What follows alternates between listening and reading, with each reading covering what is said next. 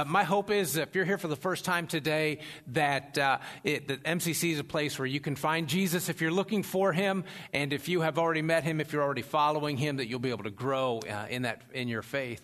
Last week we started a series called Come Together, and we've been talking about how to put into practice the second greatest commandment. Now, when Jesus was asked what's the greatest commandment, he said to love the Lord your God with all of your heart, soul, mind, and strength. And then he said the second one is like it. Do you remember? Love your neighbor as you love yourself. Right. Love your neighbor as you love yourself. And I want to be real clear about why we're talking about this.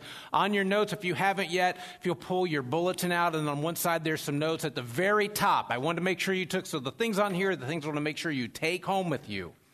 We don't love our neighbors so that they will love, or so that they will, uh, so they'll know Jesus. We love our neighbors because we know Jesus, right? We're called to love our neighbors, even if our neighbors never show any interest in Jesus, because we've made Jesus our highest priority. Listen, we don't, we don't love our neighbors uh, so they can come to know Jesus. We, we love them because we know him. Certainly, Jesus has taught us that our neighbor is anyone who is in need. Uh, he tells the story after he's asked that question about the Good Samaritan, and uh, and, but we want to make sure that we don't overlook those who live right next to us in any direction. So if you were here last week, your family received one of these, all right? It's a magnet for your refrigerator. Uh, we want you to just slap it up there. But what we want, this is your house right here in the middle.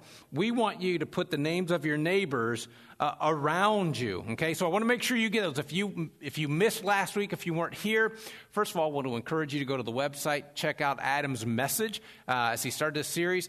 But if you didn't get one of these, whether you weren't here or you just missed it last week, you didn't pick one of these up, I want to make sure that you grab one of these today.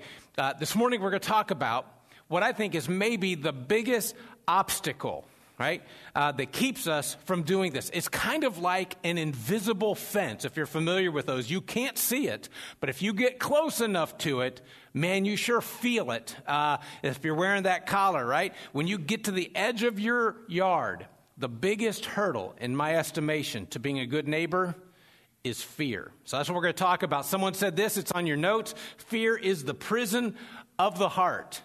So it keeps you in your own yard, right? You're afraid to get to know the people around you for several different reasons. But I want to talk about fear on both sides of the fence. Your fear and maybe what your neighbor's fears are as well, because fear can keep us from getting to know each other the way Jesus has called us to. So as we think through this this morning, here's the thought I would kind of like running in the background for you. It's on your notes as well. Ambrose Redmoon said this Courage is not the absence of fear Rather, it's the judgment that something else is more important.